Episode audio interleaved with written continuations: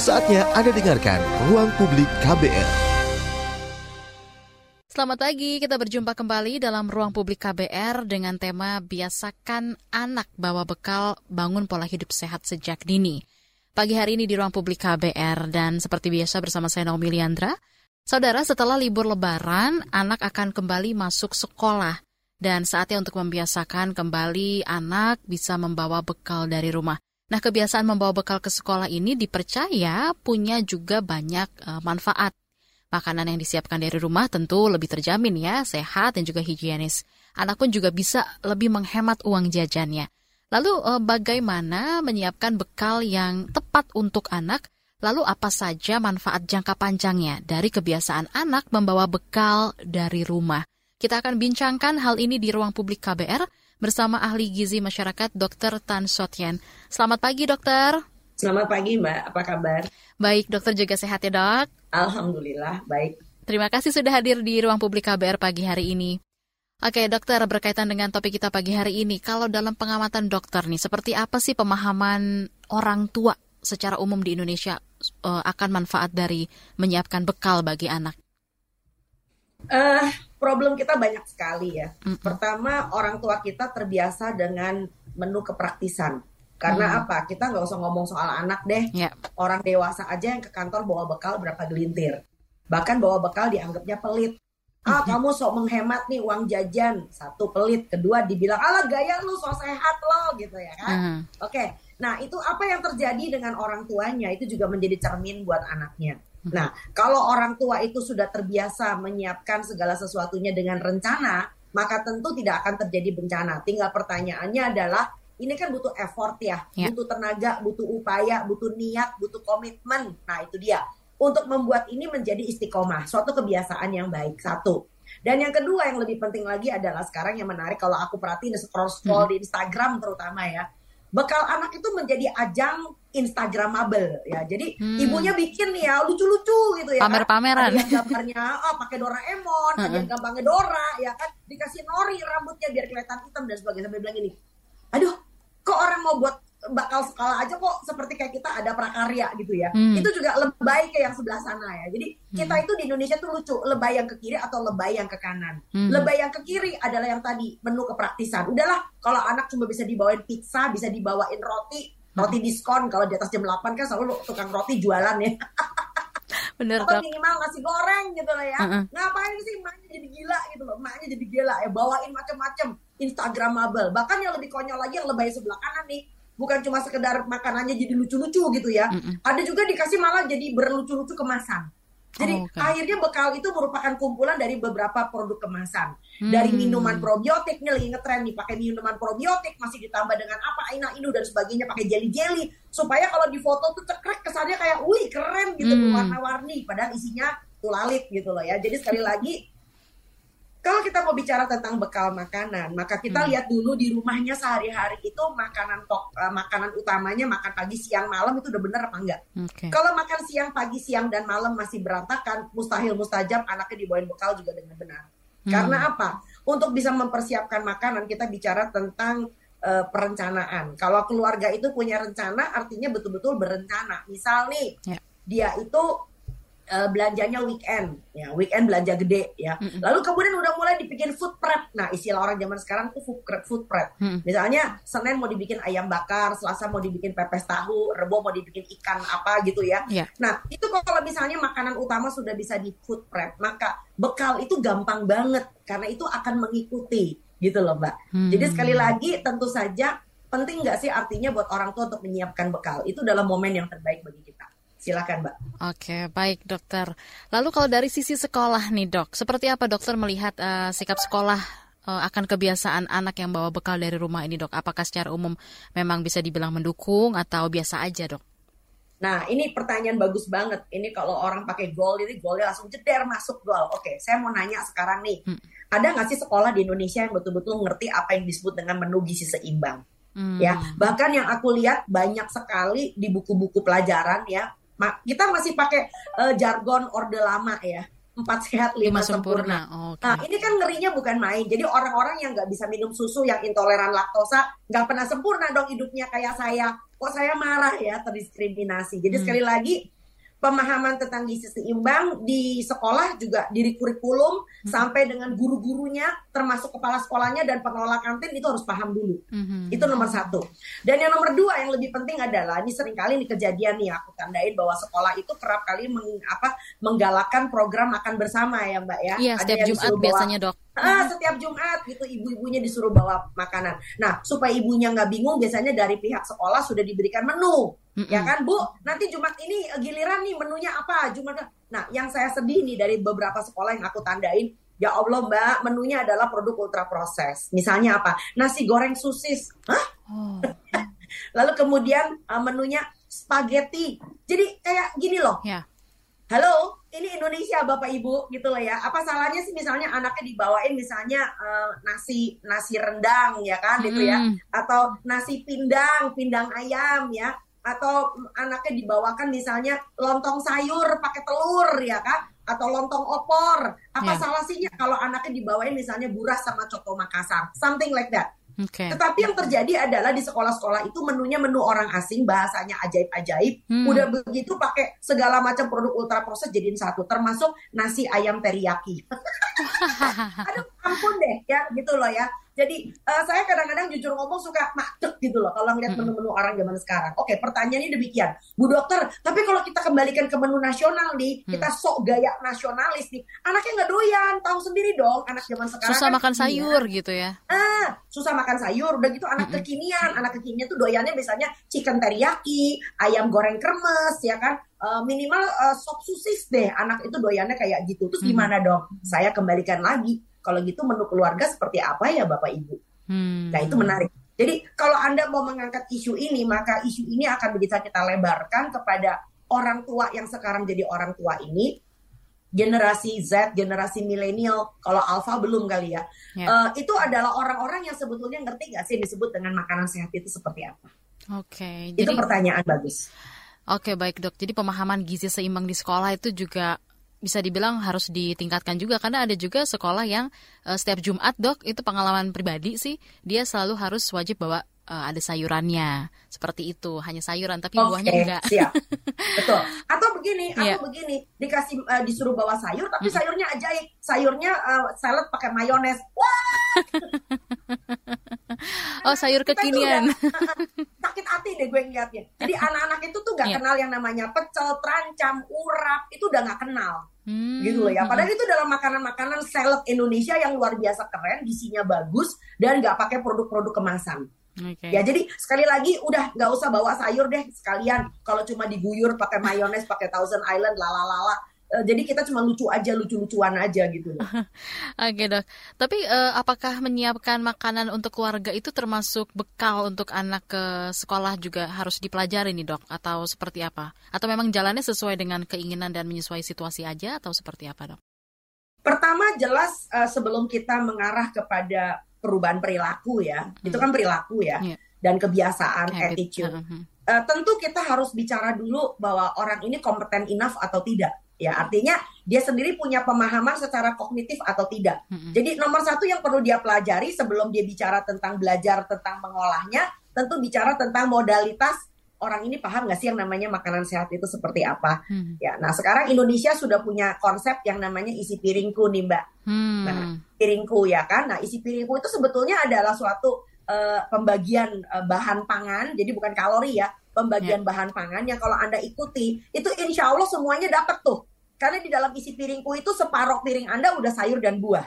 Separuhnya lagi dalam makanan pokok dengan lauk. Semudah itu, as simple as that. Mm-hmm. Jadi kalau misalnya orang yang paling miskin di dunia pun, kalau bisa ngambil pisang dari kebun tetangga, masih bisa dibagi sama pepaya, insya Allah dia masih bisa sehat nih. Lalu kemudian sayurnya, terserah mau bikin lalap, mau bikin gado-gado, mau bikin sayur bening bayam, mau pakai katuk, daun katuk juga ngambil dari tetangga misalnya.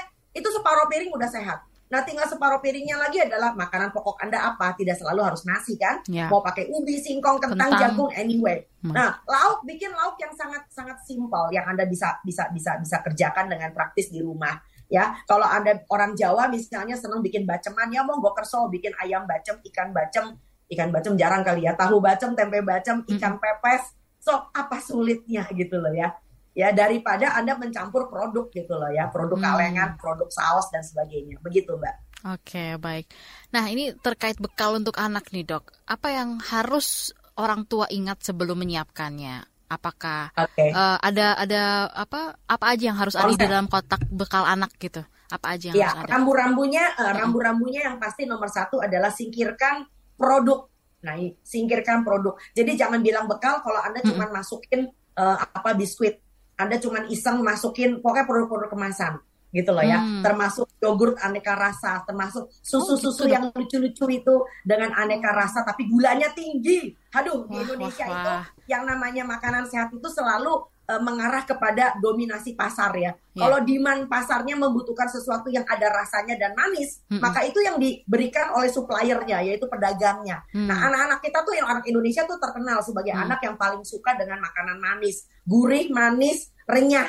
Ya, jadi nomor yeah. satu yang Anda perlu perhatikan adalah hilangkan kemasan. Ya, nomor dua, bikin uh, sesuatu yang Anda tahu banget gitu loh. Anda bisa melakukannya. Gak usah sampai kayak hmm. Anda terpaksa sampai harus gimana-gimana. Aku aku mempunyai beberapa contoh nih menu yang sebetulnya juga bisa dipakai kalau mau di posyandu misalnya, ya kan? Misalnya hmm. buah yang sedang musim dengan otak-otak. Otak-otak tuh makanan Indonesia loh, Mbak. Hmm, bikinnya okay. juga gampang. Kalau Anda punya ikan, ikannya tinggal dihaluskan, dikasih santan, gak usah pakai aneh-aneh, ya kan? Mm-hmm. Lalu kemudian dikasih daun bawang, garam, pakai lada, jadi dia dibungkus jadi otak-otak.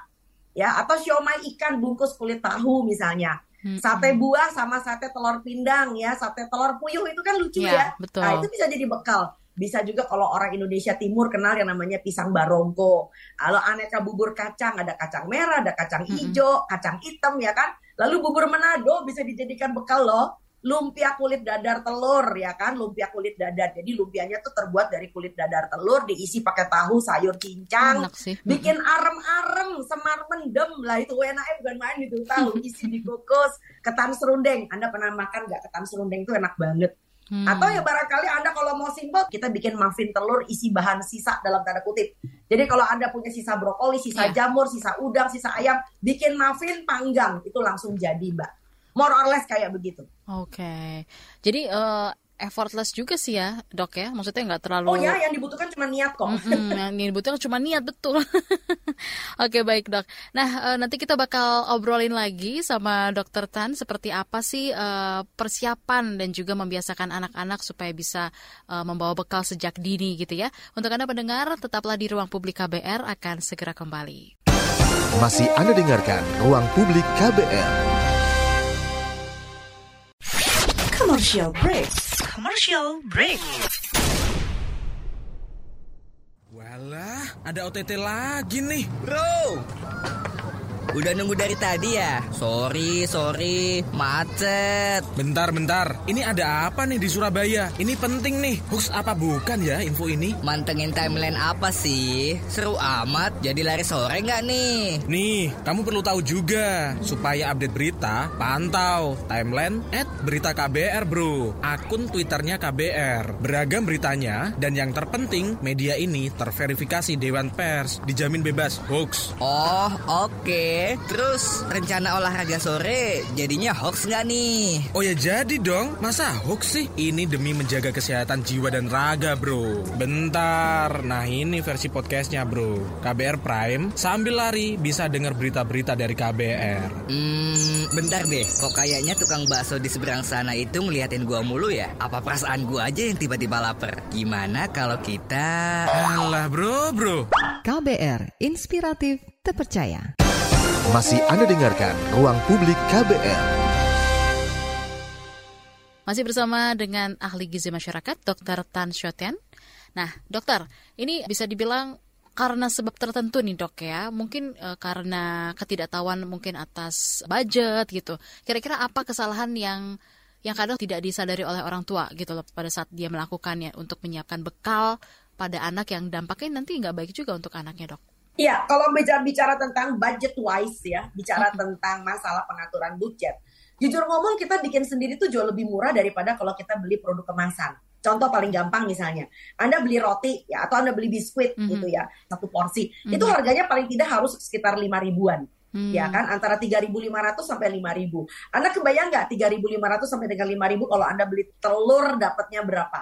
mm-hmm. dan berapa orang yang bisa makan. Hanya cuma modal telurnya dikopiok ya, lalu kemudian yeah. dikukus ya kan, dibikin segala macam misalnya. Atau kemudian Anda biasakan masak sekaligus. Orang kalau udah biasa masak itu biasanya mempunyai manajemen dapur yang sangat efisien. Mm. Seperti misalnya nih, kalau Anda punya telur, Anda punya ayam, Anda punya tempe, Anda punya tahu, maka Anda bisa bikin misalnya soto ayam, ya kan? Yeah. Lalu kemudian ayamnya masih sisa misalnya, Anda bisa iris kecil-kecil, Anda cincang, lalu Anda masukkan seperti yang saya bilang tadi, bikin muffin. Mm-hmm. Lalu kemudian Anda bisa bikin misalnya abon ayam, karena ayamnya juga masih sisa. Atau bikin ayam diopor pakai tempe dan tahu. Jadi sebetulnya tuh dengan uang yang sangat sedikit, sebetulnya Anda itu kalau masak jauh lebih murah dan jauh lebih sehat. Karena ditambah lagi Anda tahu banget bumbu yang masuk itu seperti apa. Jadi istilah saya tuh, saya punya istilah yang namanya memerah.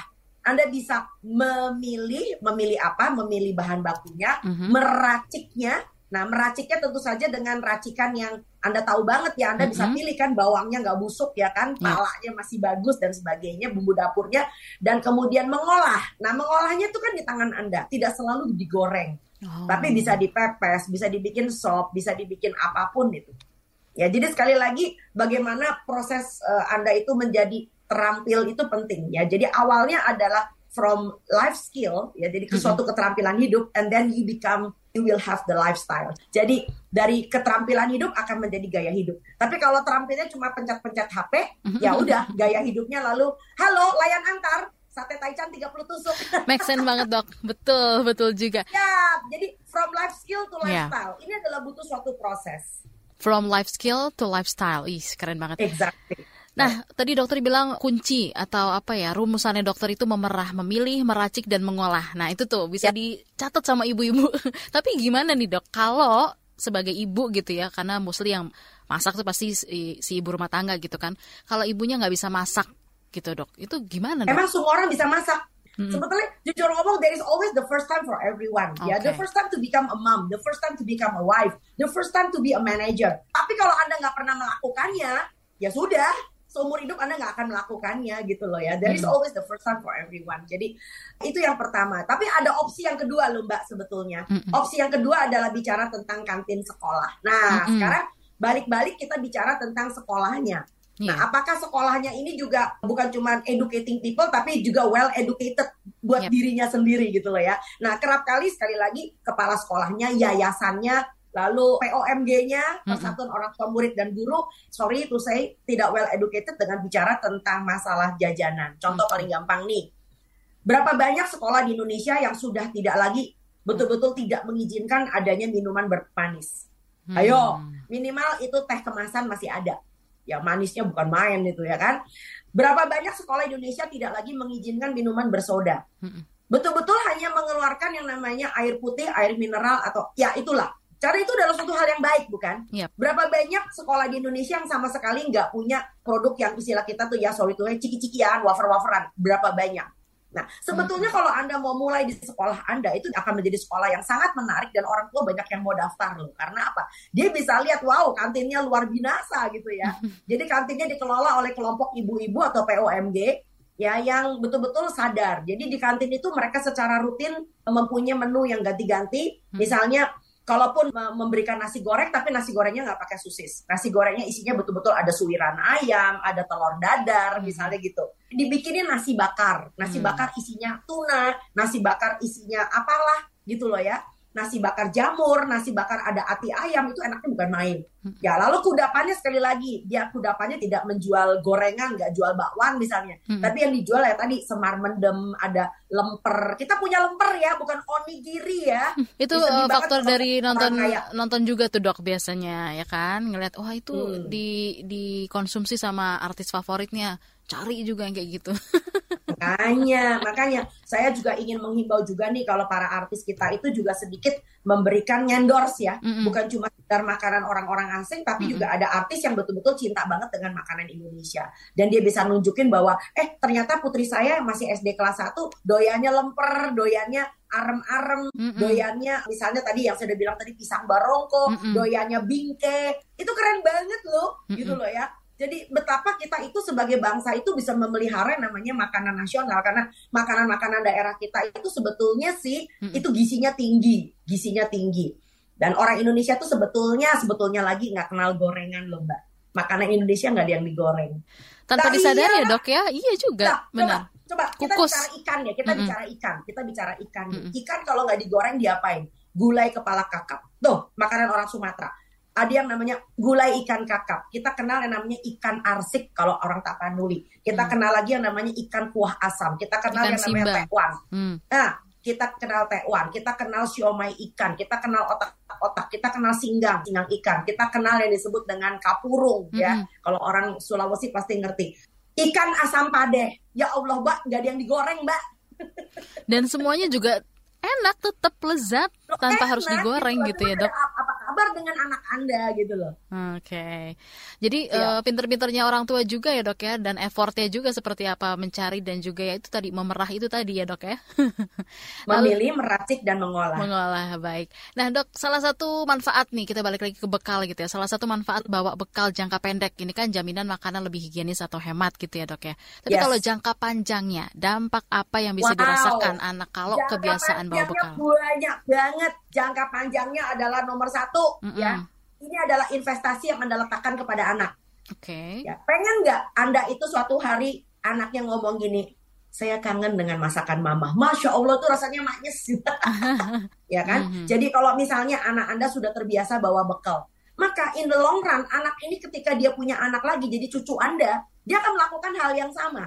Ya sebab hmm. anak itu sebetulnya copycat kok. Anak itu cuma niru apa yang orang tuanya lakukan terhadap dia. Okay. Kalau dia lihat itu manfaatnya banyak, dia bodoh kali kalau dia nggak nerusin, ya kan? Hmm. Kayak orang tua saya dulu. Ini jujur ya, ini cerita pribadi nih. Boleh ya, contoh sekali-kali. Boleh dong, nah, dok. Ya, ibu saya itu selalu memberikan saya bekal.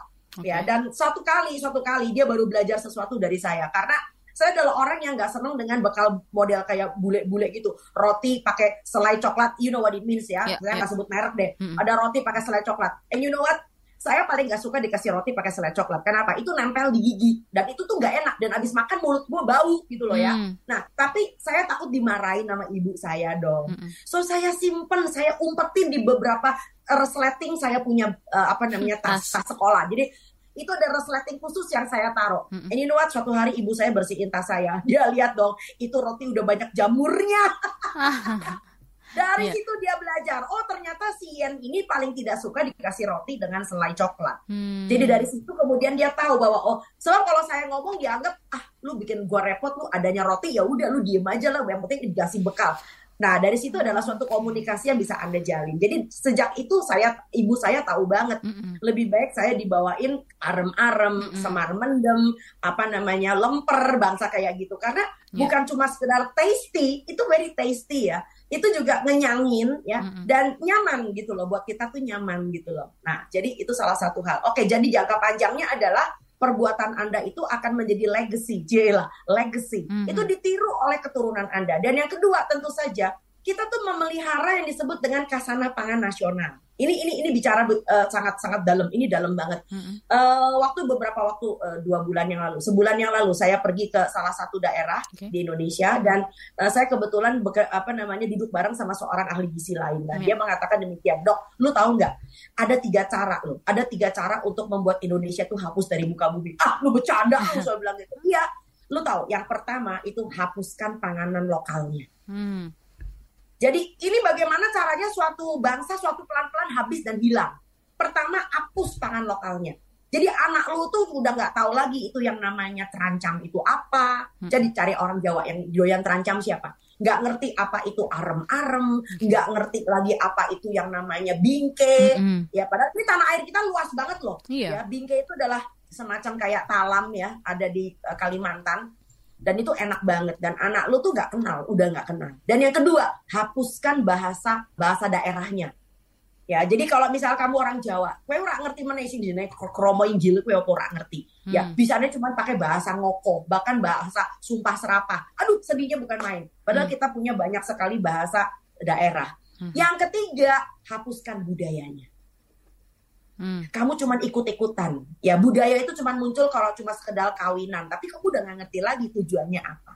Ya, kamu udah gak ngerti mitodarene kuwi artinya apa. Kamu udah gak ngerti lagi tedak siti itu artinya apa. Cuman ya lucu-lucuan aja. Itu aja ada W O-nya, ada wedding organizer-nya hmm. gitu loh ya. Jadi ada I O-nya. Hmm. Sedih banget. Ya, dan itu semua dimulai dari nomor satu, hapuskan makanan lokalnya.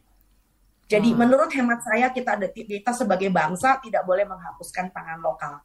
Jadi izinkan anak Anda meng, uh, bekalnya bisa bawa lemet, bisa bawa uli, bisa bawa lepet, ya, bisa. Itu tuh keren banget loh. Ya, berapa banyak anakmu kenal lepet? Jangan kata bungkus lepetnya, bungkus lepet, bungkus bacang itu seni ya, gitu ya. Yeah. Gak bisa cuma pakai aluminium foil gitu kan ya. Jadi lepet, kamu bisa bayangin loh, orang bungkus lepet ya, diikat sampai begitu rapi. Hmm, ya itu hmm. adalah suatu hal yang bagus banget. Dan lepet itu sehat banget. Cuma ada ketannya sebagai karbo, hmm, ada ada ketannya sebagai karbo, pakai kacang tolo itu adalah protein, ditambah dengan parutan kelapa itu adalah lemaknya. Itu udah menjadi makanan lengkap loh. Oke, okay, nice. Wah, ini semakin seru banget ya, uh, pendengar. Kita bahas soal makanan-makanan yang juga uh, makanan tradisionalnya di Indonesia gitu, yang banyak banget uh, manfaatnya juga uh, bisa buat kita jadi sehat tentunya. Nah, untuk Anda pendengar, tetaplah di Ruang Publik K B R dengan topik kita yaitu biasakan anak bawa bekal, bangun pola hidup sehat sejak dini. Masih Anda dengarkan Ruang Publik K B R. Yuk follow social media K B R, Twitter at berita K B R, Instagram at k b r dot i d, YouTube Berita K B R. Masih Anda dengarkan Ruang Publik K B R. Terima kasih untuk Anda yang masih setia mendengarkan siaran Ruang Publik K B R hari ini. Anda masih bersama dengan dokter Tan Shot Yen, ahli gizi masyarakat. Kita masih membahas soal biasakan anak bawa bekal, bangun pola hidup sehat sejak dini. Dokter, kita lanjut lagi ya dok ya. Ini ya. Uh, obrolan-obrolannya semakin seru banget. Kalau ngomongin makanan tuh jadinya semangat gitu dok. Tapi nih dok, ya. uh, selain itu sendiri, kalau biskuit atau roti, itu masuk dari produk yang tadi dokter bilang nggak? Produk kemasan nggak dok? Itu bisa menggantikan Pasti. posisi makan siang anak? Atau Oke, okay, jadi begini. Kita di Indonesia barangkali nggak terlalu populer dengan istilah kriteria pembagian makanan ya. Mm-mm. Tetapi kita sebagai ahli gizi kita tahu banget. Jadi menurut Mm-mm. namanya kategori Nova, makanan itu dibagi menjadi empat kategori. Kategori yang pertama itu adalah pangan utuh. Ya, pangan okay. utuh itu baik yang bentuknya betul-betul masih utuh, mm-hmm. tetapi di frozen, beku, mm-hmm. ya tapi masih kelihatan gitu. Jadi kalau Anda bilang beras ya masih kelihatan beras gitu ya, oh. bukan tepung beras. Mm-hmm. Kalau Anda bilang ikan masih kelihatan ikannya gitu ya. Itu adalah yang disebut mm-hmm. dengan pangan utuh. Pangan utuh okay. Yang kedua tentu saja disebut dengan pangan olahan yang sifatnya merupakan bagian dari bumbu yang diolah secara tradisional. Contohnya, misalnya kamu hmm. bikin gula aren, nah okay, kamu gula bikin aren. minyak kelapa, ya lalu Anda bikin kayak uh, bumbu rawon, tapi olahan rumahan, istilahnya artisan. Nah, yeah. ya, artinya ya nggak tahan lama gitu loh ya, paling sebulan. Mm-hmm. Jadi betul-betul yang sifatnya masih diolah secara tradisional. Okay. Nah yang ketiga ini yang udah termasuk yang disebut sebagai produk olahan pabrikan. Nah mm-hmm. pabrikan itu dalam pengertian masa simpannya cukup panjang. Ya, tetapi masih lumayan, lumayan dalam pengertian masih kelihatan bentuk aslinya. Seperti misalnya Anda punya ikan sarden. Okay. Ikan sarden pasti melibatkan industri, tapi kamu masih bisa lihat ikannya masih kelihatan gitu loh ya. Yeah. Misalnya kamu uh, beli daging asap, mm-hmm. ya kan? Nah, daging asap kan masih kelihatan dagingnya ya. Yeah. Tetapi hati-hati, kategori-kategori nomor tiga itu ada sudah mulai, sudah mulai ada ancaman kesehatannya karena tergantung dari jumlah garam, gula, dan lemaknya. Nah ini dia, gula, garam, dan lemaknya. Karena gula, garam, dan lemak itu adalah merupakan senyawa yang hmm. dipakai sebagai pengawet, dalam tanda kutip, pengawet yang sangat tradisional. Yeah. Jadi kalau misalnya kamu mengatakan ikan asin misalnya ya, hmm. ikan asin ya jelas aja awet, lowong digaremin ya, telur asin ya kan. Yeah. Masih kelihatan telurnya tapi tidak sehat karena dia kandungan garamnya tuh tinggi. Oh. Gitu loh ya, jadi seperti itu ya kategori nomor tiga. Nah yang is a big no no no no no big no no no no adalah kategori nomor empat. Nah nomor empat ini yang kemarin Pak Jokowi udah ribut banget menyebut hmm. sebagai produk ultra proses. hmm. Nah ciri dari produk ultra proses itu adalah pastinya dibuat oleh industri, industri besar bahkan dipromosikan hmm. ya, bahkan mempunyai um, punya iklan yang biasanya luar biasa karena tujuannya memang menciptakan suatu hype ya, suatu hmm. kecanduan. Kalau perlu buy one get one free, ya. ya. Lalu kemudian masa masa simpannya tentu panjang, shelf life-nya panjang banget, yep. ya. Dan yang lebih parah lagi tidak ada kelihatan bentuk utuhnya. Ini yang repot, tidak ada bentuk utuhnya. Okay. Jadi kalau kamu bicara tentang mie, yeah. mie terbuat dari apa? Terigu, terigu Tepung. terbuat dari apa? Gandum. Mm-hmm. So Anda nggak lihat gandumnya loh. So murni adalah produk ultra proses. Oh, ya. Okay. Anda beli coklat, ya, nggak kelihatan coklatnya tuh. Kornet? Ya. Nggak, kornet termasuk yang ketiga. Oh, oke. Okay. Yang tadi. Pengawetnya banyak ya, Dok, ya? Masih masih kelihatan dagingnya. Oh, ya. Okay. Tetapi kalau udah jadi sosis, sosis itu adalah nomor empat. Masuknya ultra ya. Proses ya, Dok, ya, berarti? Sosis. Betul, ya, sosis sudah termasuk ultra proses, ya. Mm-hmm. Jadi uh, apalagi kalau Anda bicara tentang mayones dan teman-temannya, apalagi biskuit-biskuit itu udah pasti semua produk ultra proses. Oh, jadi okay. Sekali lagi, risiko dari produk ultra proses itu berisiko menggantikan pangan utuh. Nah, itu mm-hmm. yang saya nggak setuju. Ya, dan risiko dari produk ultra proses tentu di dalamnya banyak sekali ingredient senyawa yang walaupun katanya diizinkan oleh B P O M, mm-hmm. tapi dalam waktu jangka panjang itu memberi impact kepada kesehatan kamu, gitu loh ya. Jadi B P O M itu tidak punya tanggung jawab untuk bicara tentang in the long run, mm-hmm. tapi B P O M itu bertanggung jawab, oke okay, makanan ini nggak bikin kamu muntah, nggak bikin kamu keracunan at this present time. Mm-mm. Tapi kan dia tidak bertanggung, nah, mm. dia kan nggak bertanggung jawab. Kamu makan sehari berapa kali, berapa yeah. banyak, seberapa sering, untuk berapa jangka waktu yang berapa lama, itu bukan tanggungan B P O M. So dia tidak salah. Ya, yeah. yang menjadi salah adalah orang seperti saya. Kalau orang seperti saya tidak melakukan edukasinya. Mm. Ya, seperti misalnya Anda senang dengan yang disebut dengan mie instan. Oke, okay, mie instan itu kalau once in a lifetime, fine, makanan rekreasi. Tapi menjadi problem kalau Anda menganggap mie instan itu adalah convenient food, Waduh. makanan praktis mm-hmm. yang Anda makan setiap pagi sebagai pengganti dari isi piringku. Wow. Ya, makanya mie instan, ya? Minumnya yang berwarna, jarang olahraga. Nah, makanya yeah. kenapa kita mengatakan, makanya kemudian ada penelitian kelanjutan. Emang kenapa sih kalau orang mengkonsumsi makanan produk ultra proses? Mm. Yang saya tahu pasti udah ada tiga.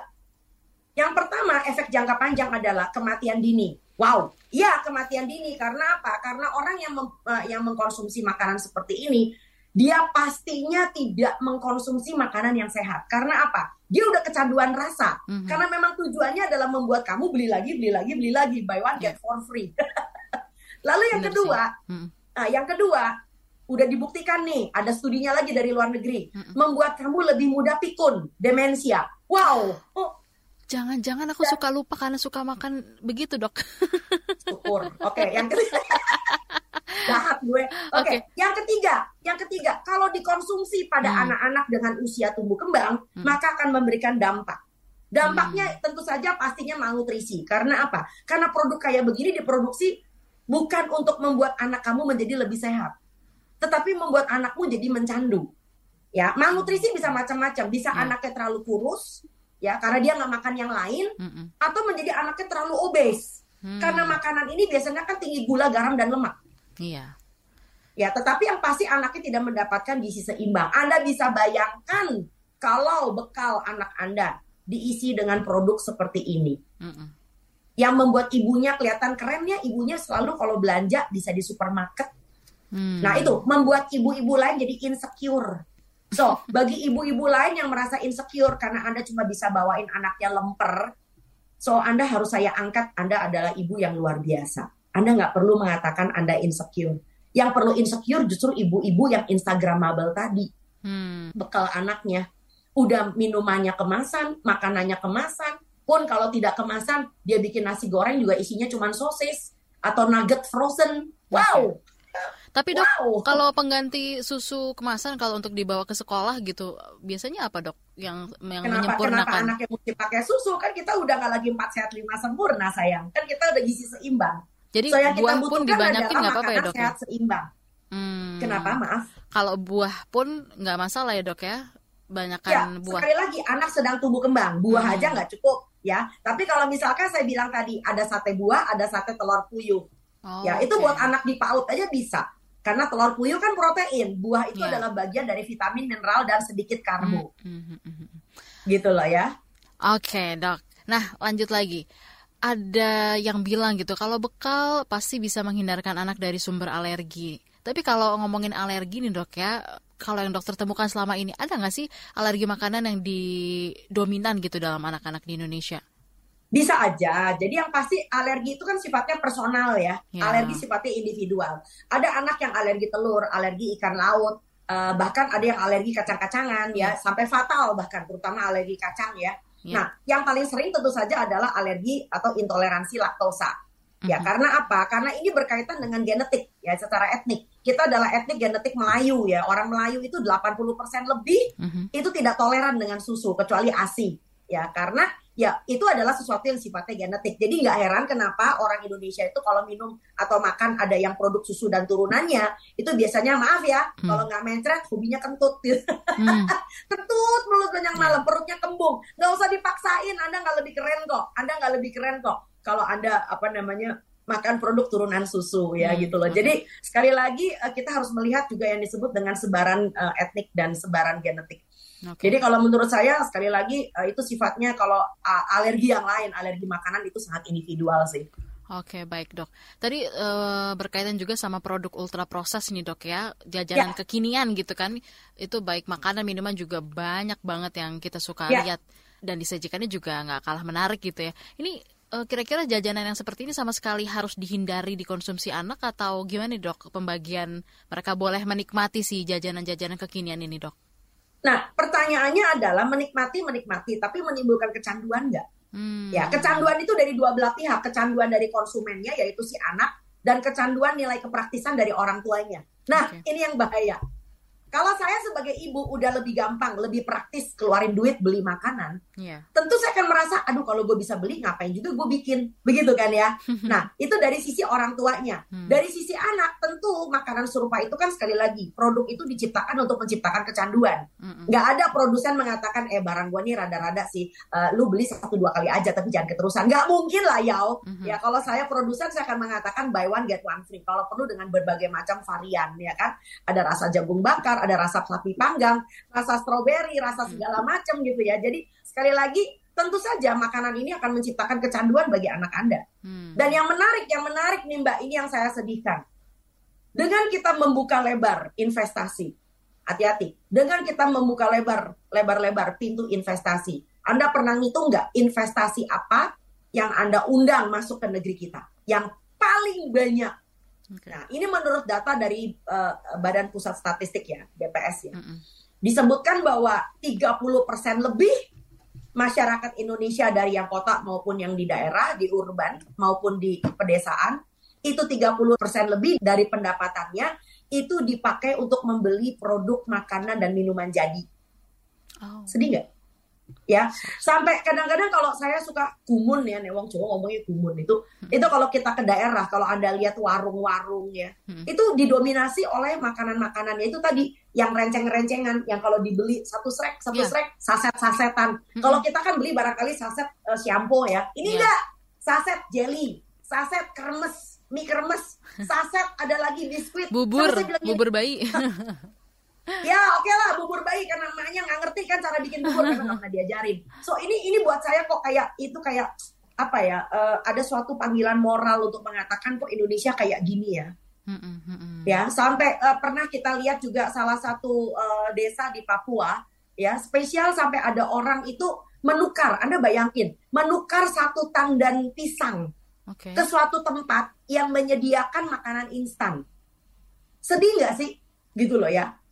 Jadi kalau orang dewasanya aja nggak punya uh, apa ya, nggak punya insight, nggak punya kepedulian, nggak punya uh, terang terang pencerahan batin ya tentang Indonesia ini mau dibawa kemana ya, hmm. gitu loh ya. Maka mustahil anak-anak kita menjadi uh, generasi yang survive di kemudian hari. So jangan bangga kalau Anda mengatakan umur harapan hidup orang Indonesia meningkat ya sekian puluh tahun, tujuh puluh sekian tahun dibandingkan beberapa tahun yang lalu cuma enam puluh sekian.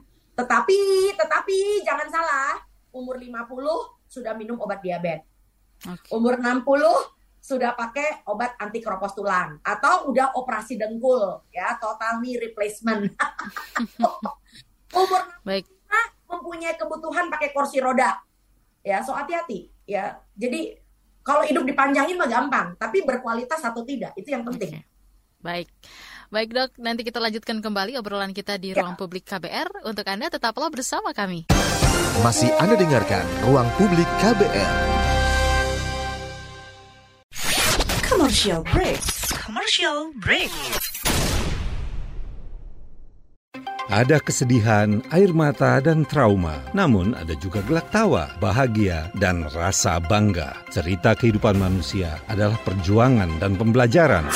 Pertanyaan dibalik itu secara psikologi, apakah dia punya niat membunuh? Kan belum tentu. Saya kaget ketika ada konflik sesama orang Madura sendiri mengatasnamakan aliran keagamaan. Sejak itu, warga Syiah harus mengungsi sampai sekarang. Untuk kehidupan saya pada waktu itu aja nggak menentu kan. Boro-boro mikirin untuk perpustakaan gitu. Saga, cerita tentang nama, peristiwa, dan fakta. Liputan khas K B R ini telah memenangkan berbagai penghargaan nasional dan internasional. Anda sedang mendengarkan program Saga, produksi K B R.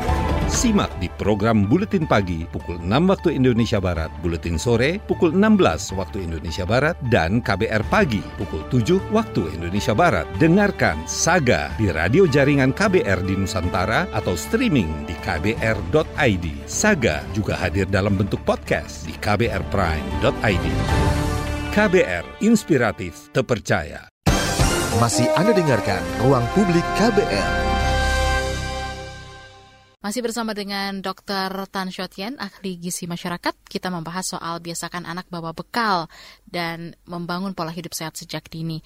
Dokter, obesitas, kalau ngomongin obesitas nih dok, obesitas ya. Anak ini kan menjadi perhatian berbagai pihak karena dampak yang ditimbulkan gitu ya. Hmm. Apakah hmm. kebiasaan anak membawa bekal ini bisa jadi salah satu upaya mencegah obesitas pada anak?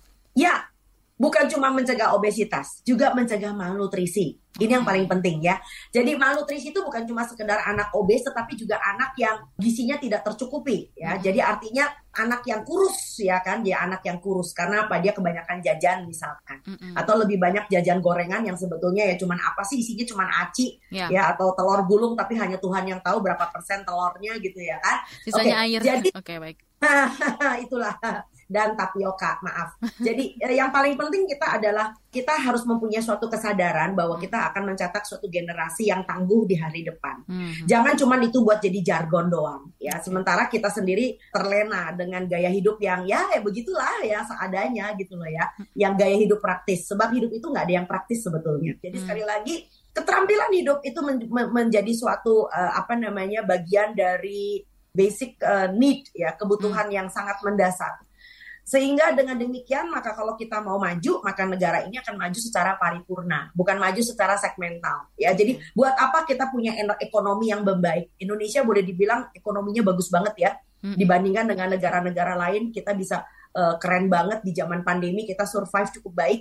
Hmm. Tapi jangan sampai ekonomi yang katanya membaik, lalu kemudian uang yang kita dapatkan nanti habis. Hmm. Habis apa? Habis buat ya berobat.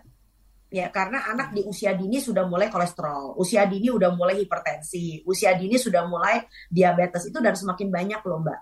Yep. Dan satu hal lagi yang Anda perlu khawatir, dari W H O mengatakan bahwa satu dari enam pasangan, satu dari enam pasangan muda, itu di dunia sekarang mengalami yang namanya infertilitas. Wow, hmm. ya Anda bisa bayangin gitu loh ya, jadi... Uh, jangan pernah dengan sesumbar mengatakan, "Aloh, orang Indonesia tuh rajin kok punya anak." Se- nah, nah, nah, nah, nah, nah. Hmm. Anda bisa lihat berapa banyak sekarang klinik-klinik infertilitas mulai berdiri. Berapa banyak pasangan muda sekarang punya istilah promil, program hamil. Yeah. Ya.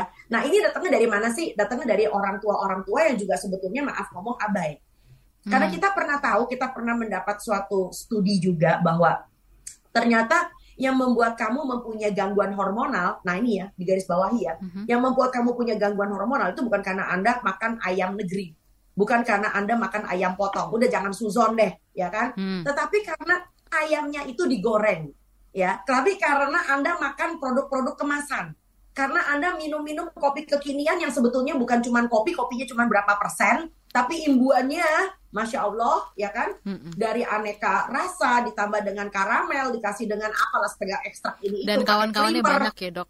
Dan kawan-kawannya yang membuat ini kopi bukan kopi biasa misalnya. Mm. Ya, ditambah dengan dengan jajanan-jajanan kekinian. Di mana uh, di gerai-gerai uh, di semua mall di Indonesia, itu kalau Anda hitung, yeah. berapa banyak yang sebetulnya itu adalah produk dari orang asing. Ya, seperti misalnya fresh cream cake, lalu kemudian ada lagi makanan-makanan kemasan, gak usah jauh-jauh deh. Anda kalau pergi ke minimarket, hmm. Anda cek deh segmen makanan-makanan seger. Kan sekarang minimarket udah mulai ya jual yeah. uh, jeruk, mulai jual pisang, ada yang mulai yes. jual apa? Buah potong udah lah, mulai, ya. Kabar mm-mm. baik. Mm-mm. Tetapi rak-rak-rak yang jual makanan kemasan itu berapa banyak? Banyak. Ya, coba Anda cek prosentasenya. Hmm. Dan tolong dicek juga betapa banyak produk-produk asing mulai masuk ke Indonesia dalam bentuk panganan-panganan yang nggak jelas ini. Hmm. Kalau Anda keluyuran ke mall di Jakarta ya, itu berbagai macam kemasan dari produk-produk ultra proses bikinan Korea, bikinan Jepang, bikinan Taiwan. Hmm. Itu udah mulai membanjiri Indonesia. Okay. Ya. Dan kalau dipikir-pikir di negaranya sendiri juga itu nggak dipandang sebelah mata. Ya, dan di negaranya sendiri dari mana produk itu berasal, masyarakatnya cukup mempunyai literasi gizi sehingga mereka akan mengatakan ah, uh, this is crap, this is this is uh, this is rubbish. Tetapi hmm. di kita itu seakan-akan kalau kita bisa beli itu kelihatannya keren gitu ya.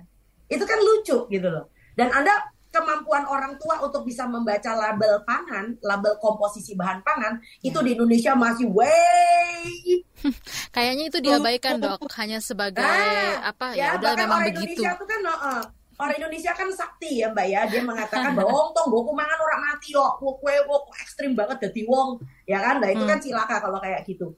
Ya jadi patokannya hmm. bukan mati atau tidak mati, patokannya adalah Anda bisa setengah mati di hari depan.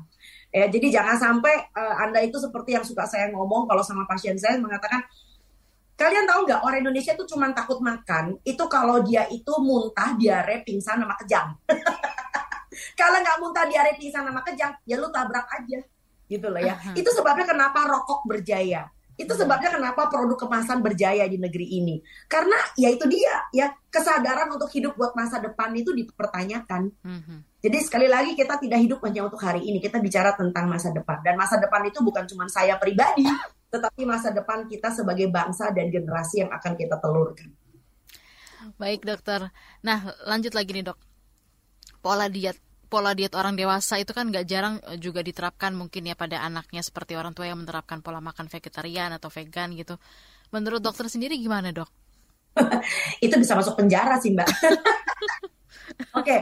Saya punya dua kasus yang betul-betul cukup fenomenal di luar negeri dan saya ikuti kasusnya. Yang pertama dari Italia ya, dari Italia. Dan di situ uh, betul-betul di Italia itu apabila ada orang tua menerapkan pola makan seperti itu mm-hmm. kepada anak-anaknya, fat diet, kita mm-hmm. mengatakan F A D, fat diet, okay. maka orang tuanya akan impose masuk ke, ke dalam suatu ranah hukum. Oh. Ya, karena anak itu kebutuhan tumbuh kembangnya nggak sama dengan orang dewasa. Ya, orang dewasa itu mereka sudah udah nggak kembang kemana-mana lagi gitu loh. Yang ada okay. Anda juga overnutrition juga bisa. Makanya Anda mau pakai diet kayak apapun ya terserah Anda lah gitu ya kan. Tapi anak tidak bisa. Anak hmm. itu adalah sampai dengan usia delapan belas tahun.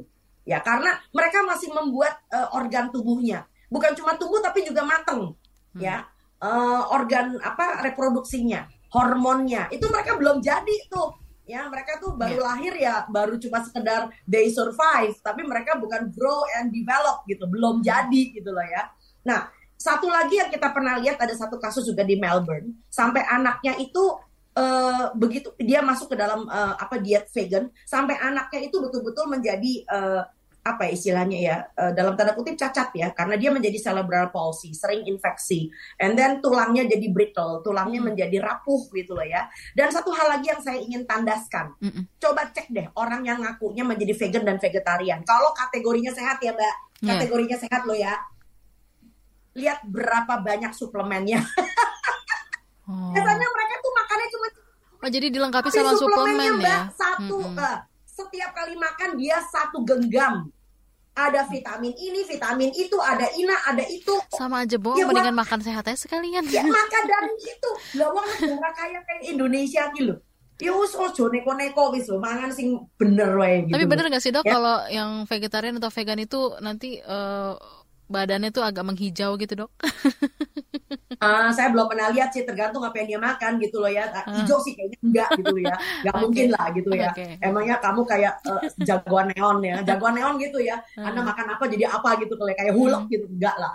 Ya tetapi yang pasti, yang pasti uh, kita itu tidak cuma cukup hidup satu dua bulan. Yeah. Ya jadi gini loh. Saya saya ingin uh, kasih tahu pengalaman dari kamar praktek juga. Jadi beberapa pasien yang hidupnya ngaco banget, yang ngaco banget. Lalu tiba-tiba berubah total jadi vegan hmm. atau vegetarian, itu dua bulan, tiga bulan pertama mereka seperti hidup di surga.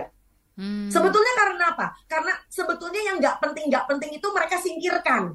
Itu aja sih. Hmm, hmm, hmm. But it wouldn't last long. It wouldn't last long. Sebab kalau ini Anda terusin, nanti nah. yang terjadi di bulan keenam, mensnya mulai berhenti. Hmm. Di bulan keenam, nanti kemudian uh, mulai ngilu-ngilu. rambutnya mulai rontok, kulitnya mulai kusam. Nah, ini tanda tanya besar. Ya, jadi yang paling penting adalah pola makan Anda itu harus sehat dan seimbang. Seimbang itu artinya art, termasuk adalah ya kita tidak boleh menghilangkan salah satu dari keperluan hidup kita.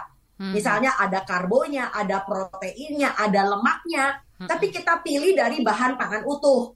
Jadi seperti misalnya Anda bisa makan nasi lebih baik daripada Anda makan mie. Nah, Anda udah pintar sekarang. Mie itu termasuk ultra, produk ultra proses. Mm-hmm. Betul. Anda bisa makan jagung tentu lebih baik daripada Anda beli maizena. Betul apa enggak? Betul. Ya. So, ya, ma- saya, maizena udah, udah jadi rafinasi, ya kan? Iya. Jadi lebih baik saya makan lepet, lebih baik saya makan lepet daripada saya makan biskuit misalnya. Mm-hmm. Tidak, gitu loh ya. Jadi okay, baik. Uh, uh, lebih baik saya makan ayam opor daripada saya beli sosis ayam. Setuju tidak? Setuju, Dok.